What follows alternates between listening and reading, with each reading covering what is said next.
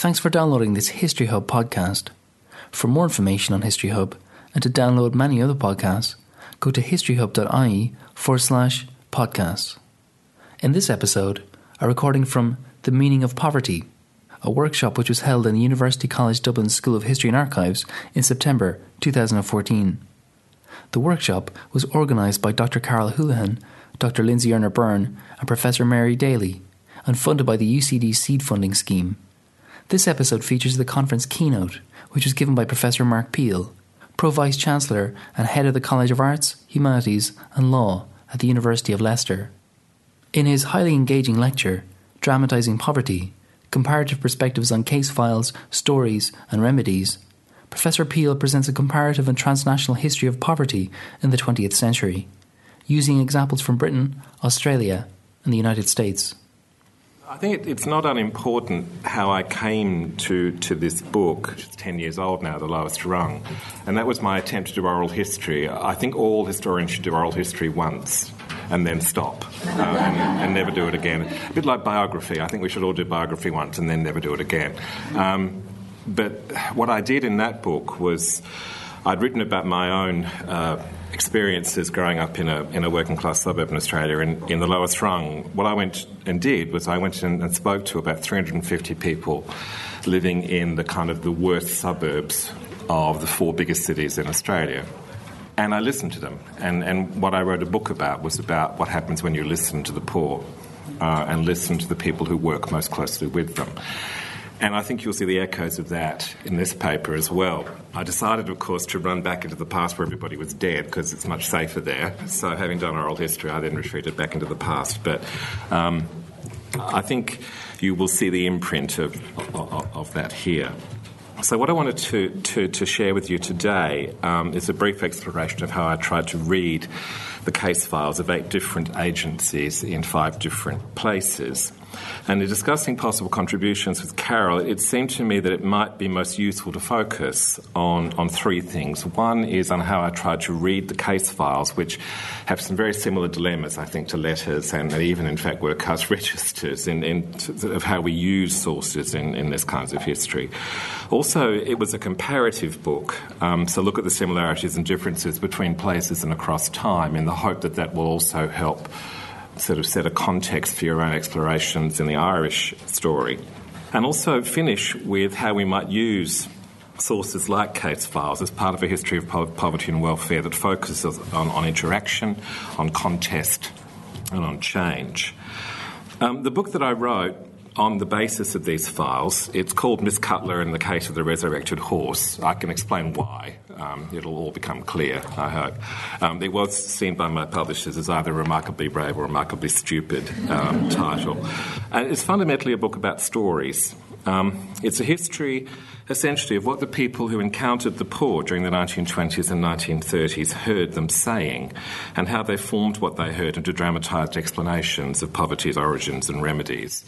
It's a comparative study of Australians, Americans, and Britons, of people who shared a commitment to tackling poverty, as well as a set of, of investigative methods they thought would reveal the best solutions. And it's an attempt to use case files as the basis for forms of imaginative historical writing that will help perhaps do more justice to those who wrote them and to those about whom they were written. To read nearly 2,000 case files, is, and yes, I did read nearly 2,000 case files, is to read a compelling record of encounters, agreements, and disagreements. It is patchy, and in a sense, I was only able to follow where someone, a librarian or archivist, an earlier historian, or a prescient social worker who stood against the discarding zeal of the 1950s and 1960s, someone somewhere thought to preserve a large collection of files for the scholars of the future. And all these organisations, I had those files and also the more or less complete records of administration, and policies, annual reports, discussions of casework, and publicity material. The files were produced during the 1920s and 1930s, and the people who produced them worked for important agencies the Charity Organisation Societies of London and Melbourne, the Massachusetts Society for the Prevention of Cruelty to Children, the Boston Children's Aid Society, and the Minneapolis Family Welfare Association were leaders in the transition from an earlier model of charity visiting to professional casework, while the files of Oregon's Child Welfare Commission and associated charities provide a glimpse into the sometimes turbulent world of public and private charity in a frontier American state. These were major local and sometimes national institutions during a period of significant transformation. All played an important part in training the first two generations of paid, professional, and mostly female inquiry officers, agents, and investigators, who would in time begin to call themselves caseworkers and social workers all were part of local welfare landscapes in which they were particularly influential as interpreters, dramatisers, and publicists of a new form of charity investigation, casework, and social work. In part because they left the more humdrum tasks of dealing with the poor to agencies representing other faiths, including the Salvation Army and Catholic and Jewish charities, or to public authorities all did a great amount of general welfare work, including the two organisations that primarily focused on child protection.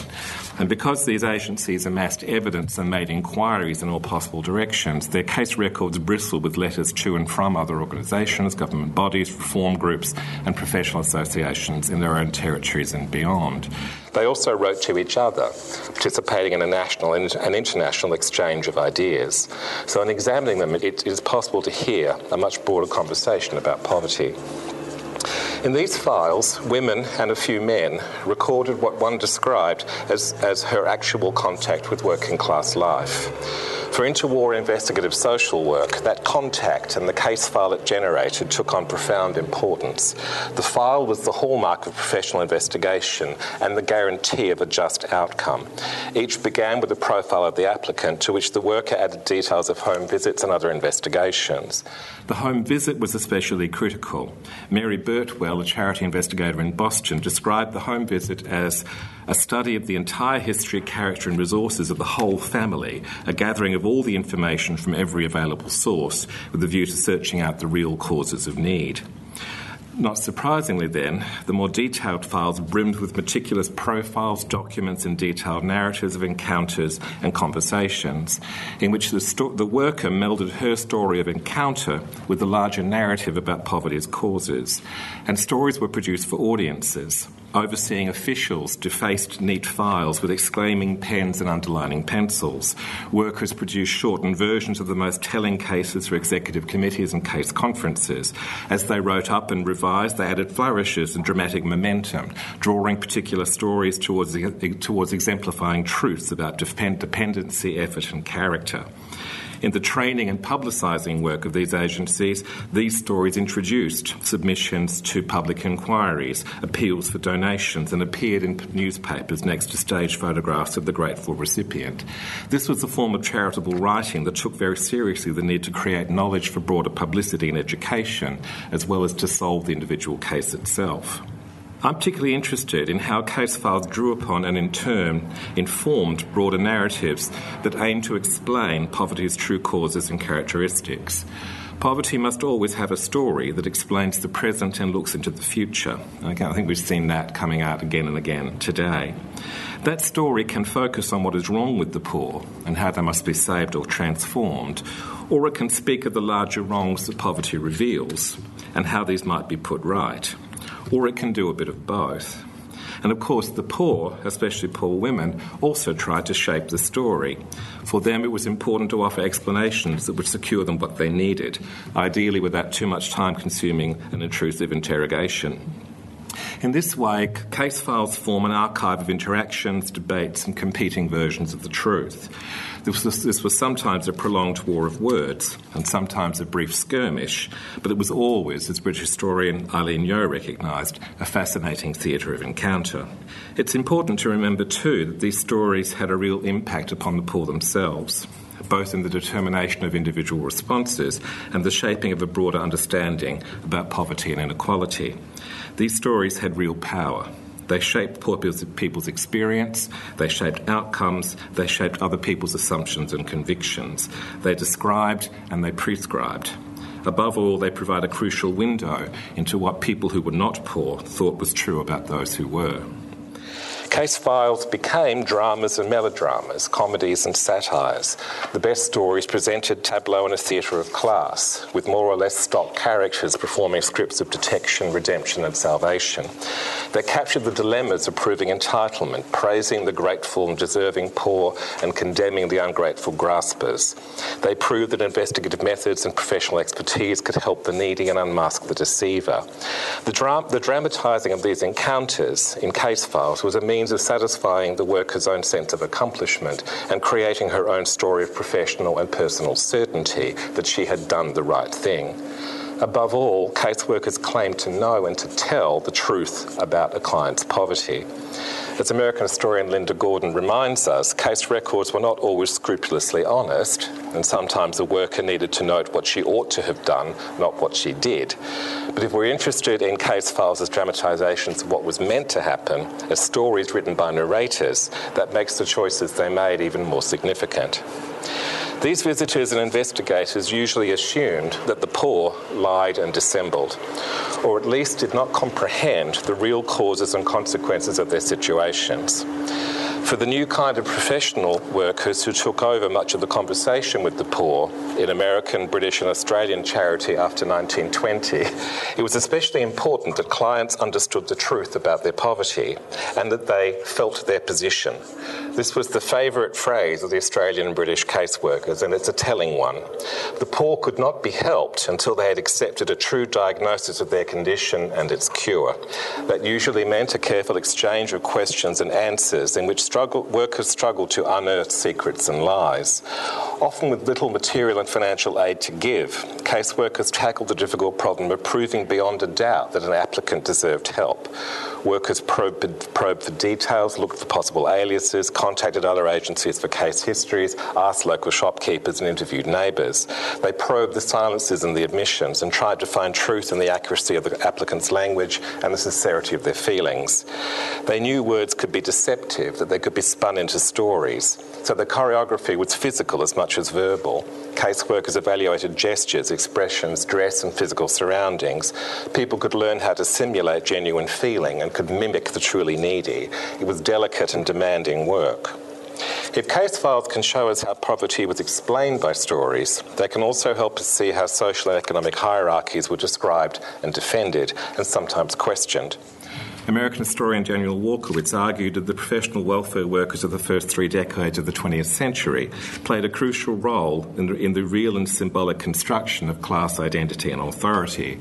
As they patrolled what he termed the borders of class, they also dramatised and enacted them autobiographies and testimonies make clear that many 20th century people learned about their class position from their contacts with social workers, child protectors, and charity investigators, with policemen and police women, teachers, priests, ministers, missionaries, and welfare nurses. This is especially true for women and for children, and for men rendered dependent by unemployment, illness, and incapacity. And as they examined and investigated their clients, social workers also, of course, made and remade themselves. The writer wrote her own life story as well as her clients.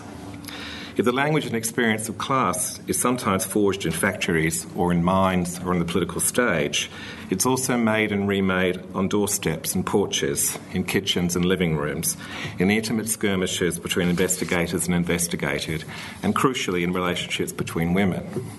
If social work was a mostly female profession, working class wives and mothers in Australia, Britain, and the United States also tried as far as possible to keep exchanges with outsiders in their own hands. One of the fascinating things about men in this in this kind of um, in these encounters is how unstable they were. So men would tend to sort of shout at the social worker and then the wife would go to the social work office, apologise for the man, and restart the narrative um, back before the man sort of damaged it. So, one of the real difficulties women had was managing what men did in these encounters, which was often quite disruptive, or they'd go and tell the truth. Uh, which, which, wasn't always a great thing either. So women would spend months carving this delicate story, only for their husband to kind of disrupt it. But I think one of the things that I wanted to, to talk about in this book was, was that, in a sense, women did, and arguably still do, much of the hardest and most exacting work in the management of inequality. Of course, the authority of those workers was always ambivalent. In the agencies I studied, they mostly reported to and were supervised by male secretaries and committees on which men, men outnumbered women. Though in the United States, more women rose into supervisory positions by the end of the 1920s. Responses to this problem of female authority varied. Women caseworkers in Melbourne and London, for instance, created new forms of gender specific capacity. They claimed that women were much better at detective investigation and case writing than men were and American social workers too, women often claimed a clear link between a specifically feminized personal knowledge of clients and social work's most important means of professional um, identity, the well authored case file. In other words, women were better questioners and better writers. At the same time, I think, a focus on case files, perhaps more than policy and administrative records, helps us consider how the work of women might have mattered to social work, and especially its emerging dramatisations of poverty and inequality. If we can ask, in other words, how social work helped create certain kinds of professional femininity or female leadership, we can also ask how women's involvement in charity welfare and casework made a real difference to how those movements grew and what they achieved. In each of the places explored here, I probably haven't told you those actually Melbourne, Boston, Minneapolis, London, and Oregon. Um, in each of the places explored here, it's possible to say that women tempered social work and shaped the experience of poor people in a number of very important ways. For instance, they tended to be much more impatient with men, especially those they termed the able bodied, and to be very unforgiving of men's failings. Women also felt themselves to be better and more patient questioners of children, and were more likely to be impressed by poor women's struggle to keep their houses and their children clean. As working women, too, they exhibited a better understanding than men the importance and the fragility of women's economic independence. When advising younger women, they often emphasised the importance of a skill or a trade, or the capacity at least to care for yourself if need be. It may have been patronising, and sometimes they assumed too easily that their own lives as working women should be a model for others. But it made rather better sense than insisting, as the male investigators tended to, that a life of unthinking obedience to a husband was a matter of like it or lump it. Most important, women could and did develop different relationships with their clients. If they cast people in stories that made them seem immoral and undeserving on the one hand, or intelligent and deserving on the other, they did so at least, having at least seen and confronted those they were labelling. Proximity to the poor and the focus on everyday welfare work rather than policy was itself gendered. In these agencies, women talked to the poor while men talked to each other about poverty. Accordingly, women were much more likely, I think, to be in a position to listen to the poor and to recognise and share different stories about poverty.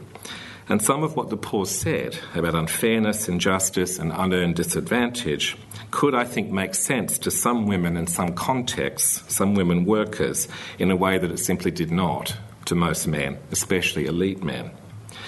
Certainly, the stories about poverty were normally constructed in ways that demeaned the poor, casting them as characters in dramas about inadequacy, deceit, and inferiority.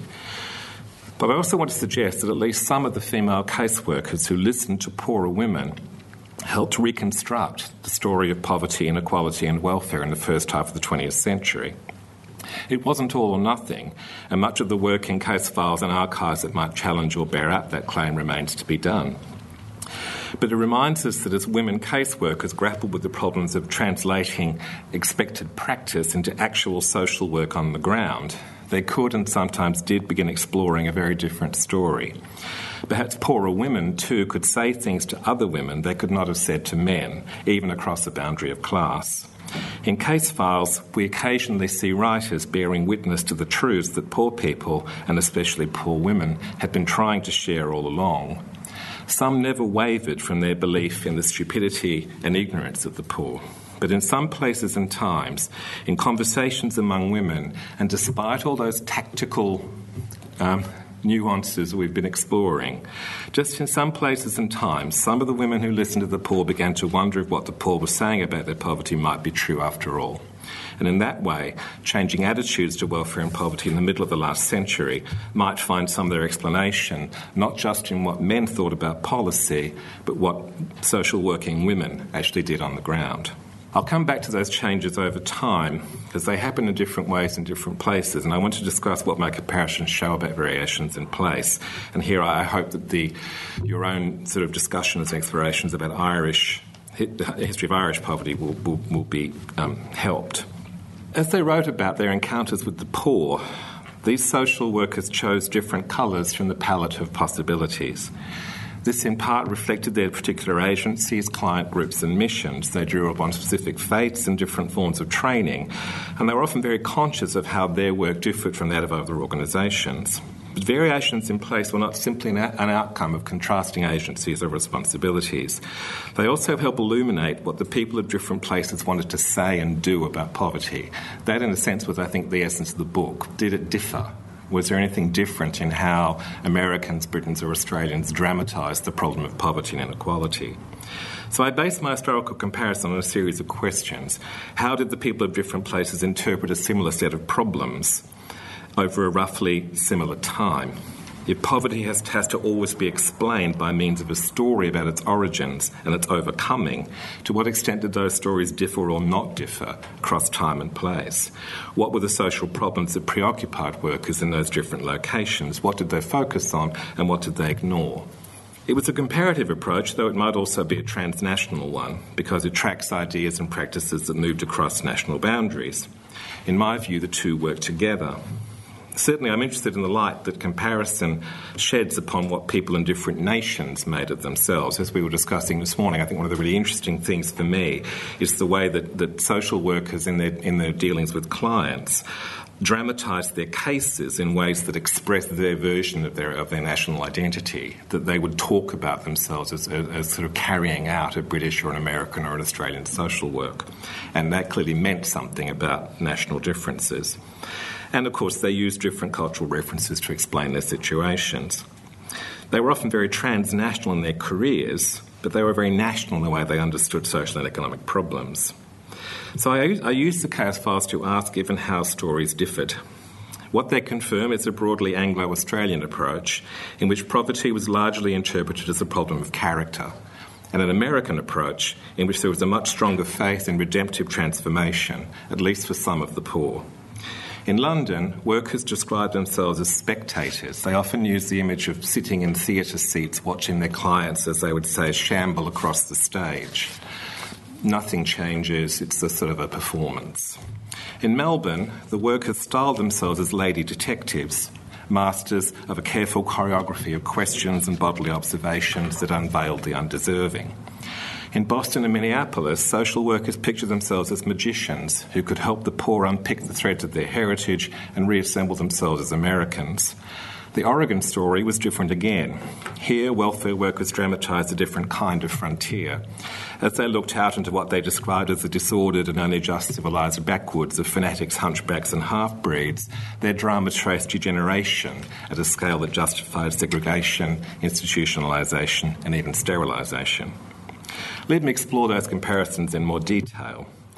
The Melbourne Inquiry officers explained class inequalities in terms of character, including the ability to be truthful and to feel ashamed by your need for assistance. So, respectable people were always ashamed by the fact that they were poor. And in Melbourne, the case files were written as detective stories and the most elaborate used detective motifs a mysteriously closed door, the trace of cigarette smoke in a just emptied room, a lipstick smudged glass on a table, a bed moved to block a doorway. Workers examined gestures, expressions, dress, and physical surroundings. The truth could be found hidden in cupboards and crannies, even in piles of rubbish from which the agency's greatest detective, Miss Cutler, on more than one occasion emerged triumphant with bottles and cigarette butts. Undeservingness bore its traces in too much makeup, in nicotine stains on the fingers, or a crying spell that seemed rehearsed.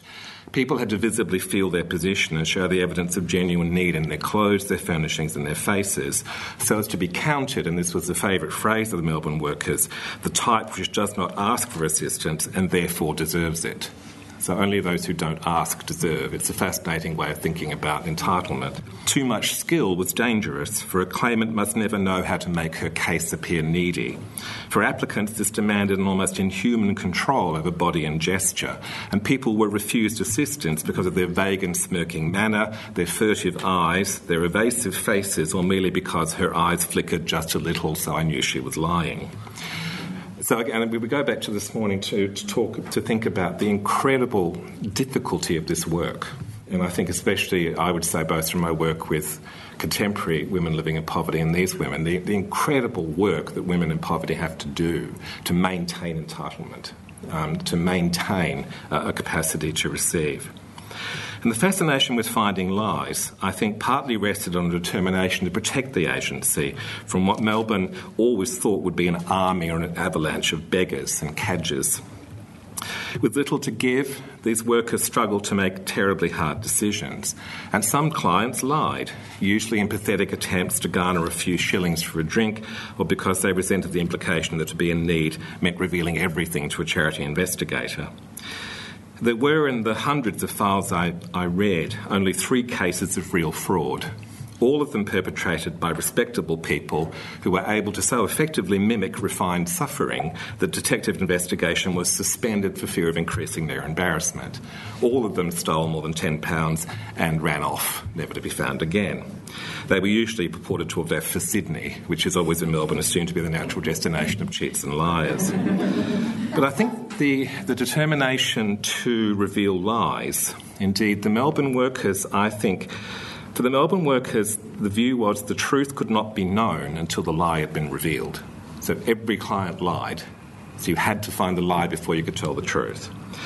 And what it helped establish, I think, that was when, is this that when impoverished people spoke, the, their accounts of the world were incorrect. It made everything they said suspect and helped ensure that outside interpreters, not the poor themselves, controlled the dramatisation of poverty. This was most evident when applicants were foolish enough to blame governments, mass unemployment, the system, the bosses, or capitalism, and had to be reminded that their problems began with their own failings. With most, it was less direct. They were usually described as stupid or dull. They talked foolishly about vulnerability, or said that luck and not character had played a major part in causing their problems. Some dared to suggest that the rich were obliged to help the poor. It was at this point that they were reminded that they were not the best judge of what should be done for them and how it should be done. These revelations were not generally savage. Most of the people who were corrected were still given something. But assistance was always predicated upon a general truth that clients must never break. That whatever the impoverished sometimes said, they did not understand poverty. In London, there was little of the suspense that accompanied Melbourne's lady detectives, still less of the saving transformations common in Boston and Minneapolis. In comparison makes striking what seems less so in its own place and time. What is striking about the dramatisation of poverty in interwar London is the sense of unshakable class difference that caseworkers displayed in their descriptions of the poor. More than anywhere else, the London visitors watched the poor from a distance and with a sense of great detachment. With little faith in transformation, transformation, they had no hope for the poor and little interest in reforming them. Indeed, they often found them and described them in their files as exceedingly or remarkably stupid. The London workers lacked the rigour of Miss Cutler, and they rarely approached the forceful or optimistic determination of the women who visited the poor in Boston. The case notes from those, from those other cities are forensic in their intensity. There is rancid milk and decaying food. Torn curtains limply respond to a breeze. Half clean washing strains against jack-toothed pegs. Social workers are grasped at clues, seized the moment, and stepped through partly barred doorways. They wrote themselves as heroes. In London, the social worker was more detached, her progress less determined. London's poor were always hard to find. They were somewhere down the stairs or in some flat down the street. If Miss Cutler always found her woman, London's Miss Harding usually just missed her or couldn't find the right house or dwelling or block of the estate in which she was said to live. It didn't really matter, as she would probably shuffle back into the district office for more assistance before too long. In interwar London, class difference was fixed and solid. The equation between class and character was the same one the Melbourne workers made, but it was made in Melbourne less confidently and it had to be continually refreshed. In the more mobile society of Melbourne, in what was still a migrant city to an extent, the fear of dissembling, the fear of passing for someone who you were not, generated a stronger need to prove and reprove the solidity of a relationship between character and class.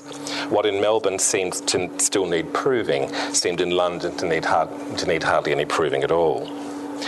So, in both Melbourne and London, the drama of poverty did not focus on change or uplift or transformation, but on revelation and judgment. These were dramas about truth revealed and pauperism prevented, not the sufferer transformed. And they cast themselves explicitly against other kinds of approaches, whether this was what they saw as an unhelpful Catholic emphasis on mercy, identification with the poor, or the Salvation Army's meddlesome attempts to help everyone. This made them much less optimistic than their counterparts in America, but it also softened the scale and nature of their interventions. In Melbourne and in London, though the poor might change their behaviour and understand their positions more honestly, there was little point in expecting too much. The agents working for Boston's children agencies or for Minneapolis Family Welfare Association had a much greater faith in their clients' ability to envisage and even carry out self improvement. But it also made them, of course, much more impatient with irresponsibility and indolence. Their fascination was the discovery not of lies, but of the transforming remedy. Of course, Boston's impoverished people could rarely become the equals of the social workers, and it was no good, as one young woman was told, to simply dream of the possibilities of occupying some other social positions. There was still little, there was little doubt that inferior people needed to be reformed, and that reform meant Americanization. Yet these workers regarded more of their clients as redeemable their clients were, char- were, were, characters worthy of trust and investment, not characters in a bleak drama about fixed human types. Their absorbing task was to make citizens out of the hopeless and good Americans out of old world stock. There was an emphasis on possibility and the transforming power of faith and love. Failure was always possible, but so was unexpected success. And here it was adolescents and young adults, not children, who featured in the best speaking stories. Stories about transformation are perhaps not unexpected in agencies dedicated to the rescue and reform of children. The differences here, though, I think, reflected something as well as that. I think people working in child protection, I think people working in those agencies had a much greater problem being confident about the truth. Some of the children they saw were in great danger but some accused parents had done nothing but earn the dislike of a neighbour or an anonymous informant. Little was clearly black or undeniably white in child protection, and what impresses the reader of these case files 70 or 80 years on is not how cavalier these workers were, but how difficult it was to know what was best to do. People lied, exaggerated, and used child rescue to punish each other. Baby health nurses made true reports and they made false ones. Schools saved some children from abuse and condemned some families to months of unwarranted suspicion. Respectable people said bad things and made false accusations. Unrespectable people told the truth truth about awful abuse and violence. So, compared, I think, with their counterparts in charity or in family welfare, workers in child protection were quicker to realise that every story had tactics and strategies, and that, and that certainty was much more elusive. And also, I think that, that, that, getting it wrong was much more dangerous. For Boston's child rescue agents, I think the kind of confidence that Melbourne investigators placed in the link between social position, true feeling, and character were much harder to preserve. But I think the differences between American and other dramatisations of poverty were also clear in the more general charity work of American agencies. So we must focus, I think, on different religious, ideological, and political complexions. And especially, I think, on the power of transformation in Americans' sense of themselves, their past and their future, and its power. Indeed, in how they understood and performed being American themselves that they all, I think, came to social work with a story of their own transformations, with a story of their own progress. And I wonder if, if, this faith in transformation also reflects the fact that when welfare providers in Boston and Minneapolis looked across the class boundary, they did not see themselves there, by and large, but two generations of recent immigrants Italians and Poles, Russian Jews, Scandinavians, Portuguese, French Canadians, as well as now second or third generation Irish and German stock that had, at least to some extent, made good. And I think this emphasises the power of immigrants to generate new ideas among their hosts about class and character and inheritance. At this time and in this place, and in contrast to both Melbourne and London, the theatre of class and inequality cont- contained many characters whose very mobility showed their willingness to be transformed. They and their children showed that character could be attained and learned, and that at least some of the poor could be partners in the struggle to remake themselves. From this group of middle class Americans working along the borders of class and ethnic difference came stories of capacity and energy and persistence, and an argument about the potential for change. There, caseworkers turned Americanization, not finding the liar, into their most significant drama, because that was the struggle they saw, and that was the achievement they thought their social work could, could in some way accelerate. It's highlighted even more by what they were unprepared to imagine the redemptive transformation of African Americans. During the 1920s and 1930s, the Massachusetts Society for Prevention of Cruelty to Children produced annual reports that were a model of clarity and careful discussion of social work and trends in child protection. They also contained crude jokes and cartoons about our coloured friends and African American families, there was no constructive work to be done. As one agent put it, the primitive Negro will always be dominant. So in, in Boston, the difference between possibility and impossibility was a racial one, and a completely fixed racial one. There was another consequence of this too, I think, and this is where I, I sort of come on to listening.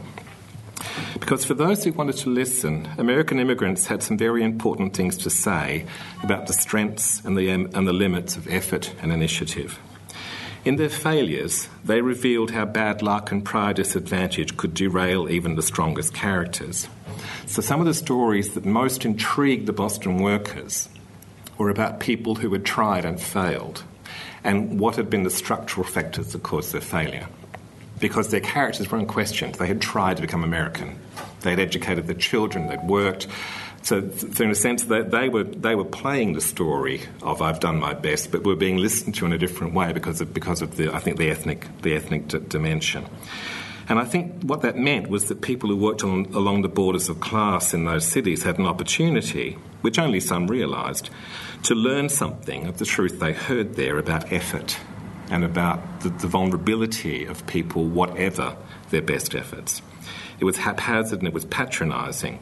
But some of these welfare workers could develop conclusions about how and why people failed, in which luck and circumstance, not their characters, stripped away the future. And I argue in the book this also happened in Melbourne and in London. And I don't think I quite explained it, but I sort of tried to gesture towards why. It came later in Melbourne, and I think it came there essentially because the, the idea that poverty and wealth measured effort and character proved very fragile in, in, the midst of the Great Depression. And it's important to remember that Melbourne had a terrible depression. Um, it, it, was unemployment was at 40 or 50 percent, kind of almost Belfastian kinds of numbers. And I think that reading these case files helps us grasp something about a reassessment of poverty in mid century Melbourne that was based, at least in part, on women social workers listening to the poor. Perhaps their own vulnerabilities as female workers, symbolised in pay cuts and mounting caseloads, increased their sense that social position was no protection against disaster. They began to narrate inequality in new ways, with applicants as the blameless victims of overwhelming economic forces, or even potential collaborators in the struggle to achieve independence. They began using terms like vulnerability or luck or prior disadvantage, terms they would never have used in the 1920s. They even began to use the term social justice, an unthinkable conceptualization of poverty's remedy just a decade before, and one that made its way into that society's official sort of masthead in 1935. It was a remarkable kind of transformation. And what's interesting to me is the way in which some of the language of that transformation in the publicity work and whatever mirrored some of the, some of the conversations in the case files. I think that, that they listened uh, in a way they had not before. In London, too, there was a shift in language and the dramatisation of poverty. And here, I think the triggers for change were twofold. One was a significant reaction among younger, professionalised, and women workers against the methods of the past. There was a very strong generational transformation in British social work in the 1940s, led by a whole range of kind of famous heroines of social work, who I think took social work away from uh, a kind of character based approach. But I also argue that I think the war played a remarkably important part in this in Britain. It's very interesting in the files that that same shift that occurs in, in Melbourne, where social workers begin talking about poverty as a preventable injustice, as a disaster, is strengthened by the Blitz and by what the, the COS calls the nightmare summer days of the flying bombs in 1944. And what I argue is, is that in the midst of that kind of experience, it's very hard to argue that people get their just deserts. It's very hard to argue that disaster only happens to people who deserve it. And, and, it's partly about the fortitude of the poor, I think, in, in, in, the Blitz in London, but I think it's also about that somehow there is this growing sense that sometimes, you know, people are not, are not to blame for what happens to them, that terrible things happen to people who have done nothing wrong. Now, it's important not to go too far with this or get too excited about it, I, I hasten to add. If they differed in their assumptions about what to do with the deficient poor, about how much change should be accepted, many of these interpreters of poverty shared and carried into their social work a common idea that poverty's origin lay in the problems of the poor and its solutions in managing and perhaps overcoming those deficiencies. As people living in poverty were asked to produce accounts and autobiographies of themselves, to narrate their struggles and their suffering, they said remarkably consistent things across these different locations, across these different times. They talked about vulnerability, the weight of accumulated disadvantage. They talked about the importance of work for men, of schooling and opportunities for children, of investments in the health and the capacities of mothers. They tried to make clear that poverty had tangled roots. And of course, they didn't share everything with the visitors who, who saw them because those visitors, couldn't always be trusted with the truth. But the words of the poor, I think, were coherent and consistent to the extent they could weave them through the tactics of the, of, of the visit. And most of social work storytellers did not learn to listen. There was some change, there were differences, some trouble, some workers were troubled and uncertain, a few took a more difficult and I think remarkably courageous journey. But for most, there was a fundamental unwillingness to do what actually makes most sense if you want to tackle poverty, which is to learn to see the world through the eyes of the poor. At this point, I want to move back briefly into stories and dramatisations and how I tried to use the case file through a different kind of writing. Lindsey was one reviewer who liked the approach. Um, there were others who hated it. Uh, really didn't like it a lot, in fact. Um, so it is somewhat contentious, and I'll be interested in what you think. But I think, as we've seen today, anyone who looks at these kinds of records is enthused by their possibilities and completely challenged by the limitations, almost to the point of feeling frozen sometimes, I think, of being unable to write, not knowing how do you do justice to this. To this remarkable set of testimonies, what, what do you do? Is it best just to shut up, um, or, or should you should you press on? Should you try and find a way of writing? And, and uh, what, I, what I was most kind of concerned about was I, I began this book hoping I would, I would find out more about how people living in poverty describe their situations. And of course, you don't get that. Well, you get lots, lots of words by workers describing uh, those things. But, but also, something of what they said is there. Because each I said in these files written by the worker responded to a he said or a she said. What the poor said was reshaped and summarised and amended into phrases they wouldn't have used, but their words remained visible because they were evidence. The workers quoted their clients at length. They garnished their summaries with telling snippets and idiosyncratic expressions. They tried to capture accents and unusual pronunciations and deliberately misspelt words. They took care to note, remember, and write down angry, dismissive, or challenging things into their files, or words that struck them as particularly revealing of the truth. And clients also knew how important words were. They often asked what was being written or showed concern about the permanence of what might be woven from their words. They tried to, con- they tried to control the content of the case. They were performers too. They insisted that certain facts be recorded, or they helped their neighbours learn their lines for when the social worker went next door to talk to the shopkeeper or to the neighbours. They sent in their own letters, or had letters written on their behalf by someone they assumed the charity organisation society would respect, like a priest or a local dignitary. They try to inject their own prerogatives into conversations and insist that those asking questions of them also answer questions in return. They wanted to know, as one East Boston woman asked, what, is, what are you writing about me in your books? It would be many years before the poor won the right to see at least part of what was being written about them, but their demand for that right was a very long standing, all the way through these files.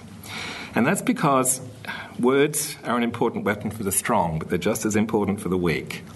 The poor have always shared stories that shame those who happen to be rich, re establish a sense of worth, battered by the humiliations of distrustful welfare, or challenge cruel common senses about inequality. Words express entitlements and obligations, and they describe ideal worlds even in the fragments in those letters that you were reading out before, you could see that this, this, this, this impulse in there to talk about what should be to talk about what should be, what has to be, what we're owed, what we're entitled to. More or less openly, words help the powerless hold the powerful to account. And used imaginatively and carefully, the record of their words is our best resource for understanding what the poor were trying to say and what they were struggling to establish as true. And I draw here upon the, the, the, brilliant work of anthropologist James Scott in his book Weapons of the Weak, where he talks about the hidden transcripts of oral tradition. And so, what we have, I think, in the archive of charity and social work is something of the words of the people we, want to, we are trying to listen to. Like, like court transcripts or records of interrogation, these are not documents over which their subjects could easily gain or retain control. Case records were written after the fact and were never intended to be verbatim accounts of what was said. While they weren't as fraught as a legal proceeding, the encounter with a social worker was nonetheless difficult and risky. The truth was not always your friend, especially when the truth might in some way confirm a worker's assessment that you didn't need something. And sometimes, of course, clients were confronted by people who just couldn't understand the truth, whose empathy just simply couldn't stretch too far beneath herself. But the words are there, and almost there. As you look at these records, and I know that Lindsey and, and Olwen and others will feel this, and Sarah and I'm sure you will too, it's clear that clients are trying to say something, if only under their breath. As the client is questioned and examined, I find myself wondering all the time what was she thinking? What would she like to say? What were the words that might have been pressing against her pursed lips? And workers could see things in clients' eyes and they write them down. She seemed indignant. She grimaced slightly. She started to speak, but checked herself. There's something there. It's fleeting and it's half seen. It's not the comfortable introspection of a diary or a private letter. It's public, it's dangerous, and it can mean the difference between getting something, not getting, and not getting something you need. But what I wanted to try and do in the book was to explore whether it was possible to use these files for a kind of historical writing that tries imaginatively and truthfully to write clients back into the story, to draw back into the spotlight what James Scott so luminously called the offstage conversation of the repressed, to utter what they perhaps dared not, to try and present things as they might have wanted them presented. And sometimes, I think, again, people who work with files will agree, that often in a lot of files, there's a moment when you can see something that the worker can't. There's a hint. or something occurred further up in the file they haven't kind of, and you've got the benefit of reading it all at once, it's not over a couple of years. And it's just there are twists and turns things become clearer in hindsight. And sometimes the client is left with something a word or a phrase, a drawing, a clue, a fragment that suggests another, another way the story could be told. Now, it has to be done carefully. History isn't fiction, and we can't just invent the outline of the story or change the ending. History is an imaginative and, an inventive discipline, but it must always be a truthful one. And it must always make clear the difference between evidence and artifice. Yet we can draw upon the tools of fiction, especially its focus on dramatisation, dialogue, and drama, in order to create an account that is real and realistic. It is possible to be truthful, to convey the true meaning of the past by incorporating material that is dramatised, so long as the reader is informed of the difference and knows where the boundaries lie. As I said, some of the reviewers of this book have not liked this at all. What I did was to take six encounters and dramatise them as scripts um, and write the client back, write their voice in, and, and try and present the story through their eyes uh, and, in their, and in their terms. So I chose one encounter from each place that I thought really exemplified um, the, the, the, the kind of the, story of that particular time and place. So in Melbourne, a story with Miss Cutler in the case of the resurrected horse. In London, Miss Hedges and the stupid client. In Boston, Miss Wells and the boy who wanted to be an American. In Minneapolis, Miss Lindstrom and the fried potatoes. In Oregon, Miss, Miss Perry and the boy who knew numbers. And I did one also about the small number of men who were, who were moving into social work in the 1930s. And this one's set in Boston. It's called Mr. O'Neill and the, seduct- and the Seductive Client. Um, the longest is about five or six pages, the shortest around two. Um, the reader has the case notes in the book so they can see what's, what was in the file, they can see how I dramatised it, and I have a resolution section in each where I talk about why I'd made certain choices that I made. And in each of these is usually a bit of a secret or a mystery, something that can't be known, um, or that the worker neglected to ask. And as I say, some, some people have not liked this. And I can understand their discomfort, but I would argue that there is a greater discomfort for me which is writing again about poverty in a way that renders the poor mute. So, I mean, the, the, the words are there. They're partial, they're half seen, but they're there. They're, they're there enough that I think you can do this work, as long as the reader knows that you're doing it. I think, and I really, I don't think much history is actually all that far from imaginative practice. I think all of us are imagining when we write. So Miss Cutler focuses on, on, the dilemma of judgment. Miss Cutler was a, a lady detective. She read Ag- Agatha Christie novels on her way to her cases, and she wrote herself as a lady detective. So she would discover things and reveal things about the clients, and aha, she would confront them with the, with the facts of their lies. Um, and she was a total tartar. And the case that, that I use is one, the, the, case of the resurrected horse, which is, is a case in outer Melbourne where a family has loaned money to buy a horse so they can set up a vegetable sort of round with a cart. And they report after about a year that the horse has been in an accident and has been destroyed. And Miss Cutler always liked to visit people without telling them. She just sort of spring herself upon them um, as she was going around. And she arrived at this, this family's house one day, and, and as I dramatise it, sort of marches through the house and goes out to the back, and there's a horse. And of course, the wonderful thing is that she never, she never imagines it might be a different horse. she assumes it's the same horse. And, and so she says, I mean, I have her kind of saying, is this it? It lives, it breathes, it has been resurrected. And she, you know, her immediate assumption is that they lied. With actually, it's another horse. It's three years later. They can't live without a horse. They need a horse to ride the kids to school.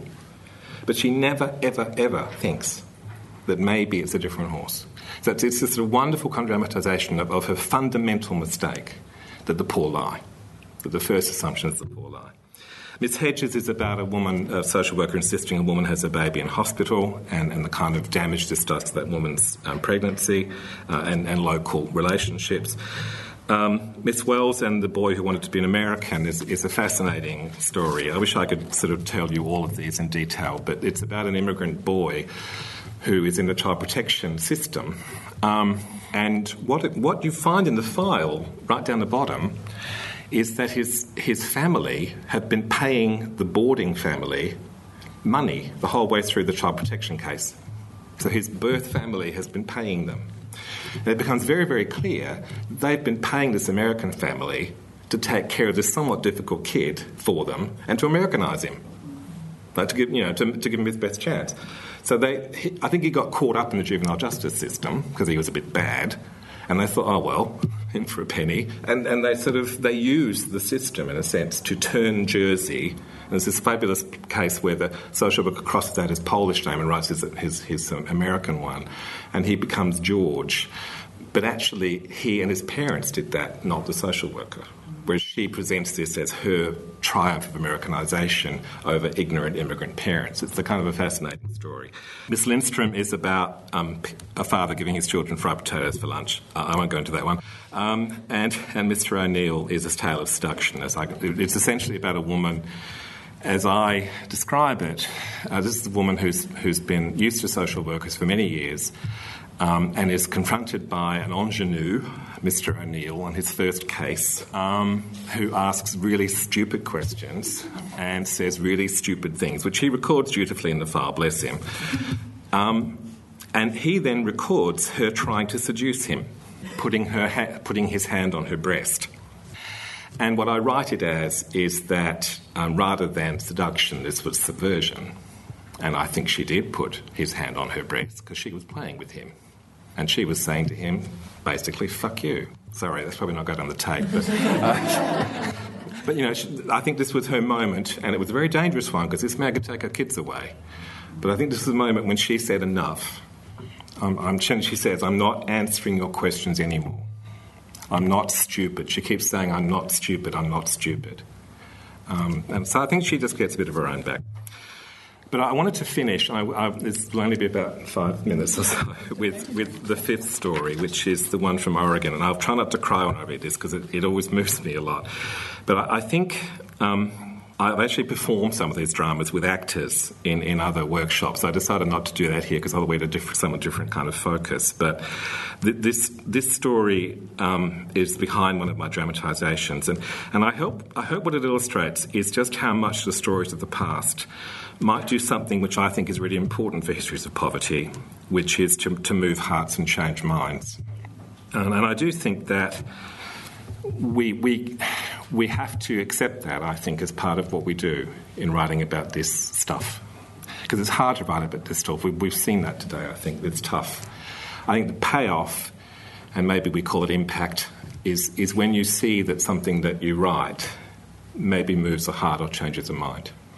Um, so it's a story, a story, a story about a boy who in Oregon who was dismissed as feeble-minded. Um, and this boy, who was just 14 in 1921, left us a fleeting glimpse of who he was and who he might have become. I've called him Earl. His father first came to the Oregon Child Welfare Commission to protest Earl's confinement in the state institution for the feeble minded. And one of the things that Oregon did a lot in the 1920s and 30s was to incarcerate the uh, feeble, so-called feeble-minded. There was a kind of uh, a supposed feeble-minded epidemic, and so they incarcerated and usually sterilised um, um, teenagers in particular. Um, uh, Earl's mother had deserted. He'd been boarded out, but his foster mother reported that he masturbates continuously and has a licentious mind. He'd been expelled from school for viciousness and then placed in an institution, uh, the, the feeble minded institution. His father had taken him out and put him in temporary care with nuns at a Catholic boys' home, and he was trying to find a housekeeper so that he could actually bring Earl and his brothers back into the, into the home. And the, the, the, the case was given to a, a, worker there who I called uh, Edith Perry. Um, and what they eventually kind of discover, and, and Earl's father, who is mostly illiterate, he, he can write sort of, but I think he gets people to help him. Um, he, he's constantly trying to say, I think my son is sick. I think he's ill. Um, and what happens then is that um, there's a kind of a last diagnosis, which is lethargic encephalitis, um, which of course was epidemic in, in America in the 1920s, called the sleeping sickness, and often related to the great flu virus of, of 1918-19. Or it was severe epilepsy. Those were the two choices the doctors came with. Um, in either case, um, Earl was diagnosed back to the feeble minded institution.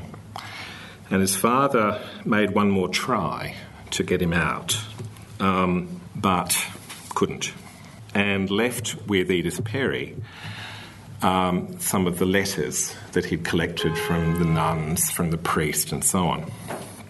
And what I sort of had to wonder when I looked at these letters was whether Edith Perry ever turned those letters over. Um, and what I did in my dramatisation was to make her turn these letters over. And I'll tell you why that's important in a second. But it's the point at which what might have happened diverges from what I know did. But I, want, I think if, if she ever had, I wonder if it would have given her pause and made her wonder if a home for incurables and so called imbeciles was Earl's last or best hope. I always wondered if she'd ever unfolded a sheet. As he sat in his father's house one day in 1922, perhaps told to amuse himself, Earl used the only paper there was to hand those letters. As I sat in the State Archives more than 80 years later, turning those pages over, I wonder which of them Edith Perry might have seen. Um, sorry, how'd you get worked up about this? Perhaps um, his list of all the children in his small town, 80 or so names, written from memory. On the same sheet is another list called My Girls, the girls he liked. There's a poem about driving a car. There's a sheet with drawings of detailed geometric shapes, all of them labelled. And I imagine what she might have done if she'd seen the one covered in complicated multiplications. In some, Earl had to write down the number he carried, but most he did in his head. And there's one sheet on which he completed a mental long division of two eight digit numbers without making any other calculations. He must have been pleased, for next to that one he wrote Ha. Of all the um, people who lived in the past, children perhaps stretch the flimsiest threads into the future. We know things about Earl, that he was supposedly half witted, perverse, and stubborn. But these few remnants of his own voice, these unwitting projections of himself into the future, accidentally saved because they backed onto something that was considered worth keeping, suggest intelligence, wit, and whimsy. Perhaps he was eccentric and difficult. There's no doubt he was ill. But I wonder what might have been his fate had he come from what the Child Welfare Commission called a superior home. I wonder what might then have been found for his care. And at 15, he entered the State Feeble Minded Institution, as far as I can tell, for the last time. Perhaps his father tried to take him out again. Perhaps they went somewhere there wasn't a history to damn them. It's more likely, I think, that his father accepted the final verdict and that Earl, as a consequence, was probably sterilised. And I think that um, you have to, in dealing with this, this material, sometimes you, there are things that you feel incredibly deeply.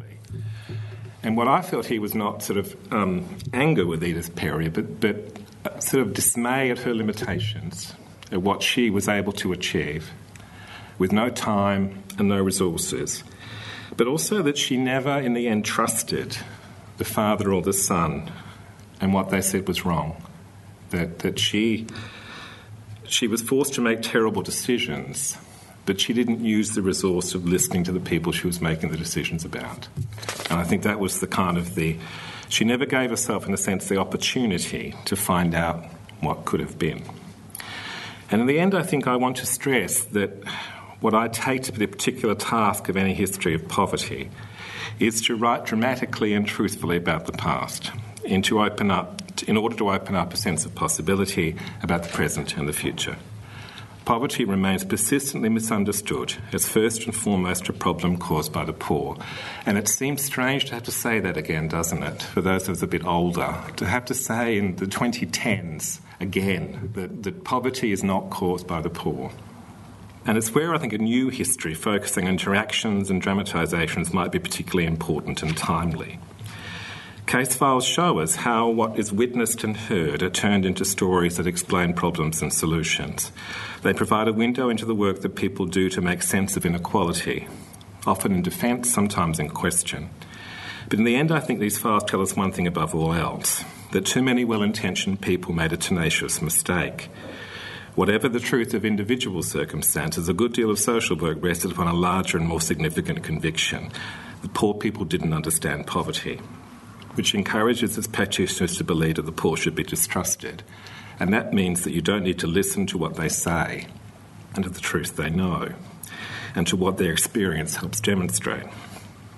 And the deficiency of that is highlighted by what happens when, in the flashes of lightning, that mistake is challenged, and some of the people who are meant to police charity and welfare begin to learn that the poor were telling the truth and to bear witness to that truth. Those people had the courage to both care and listen, and in the end, I think our histories of poverty have to also focus on them.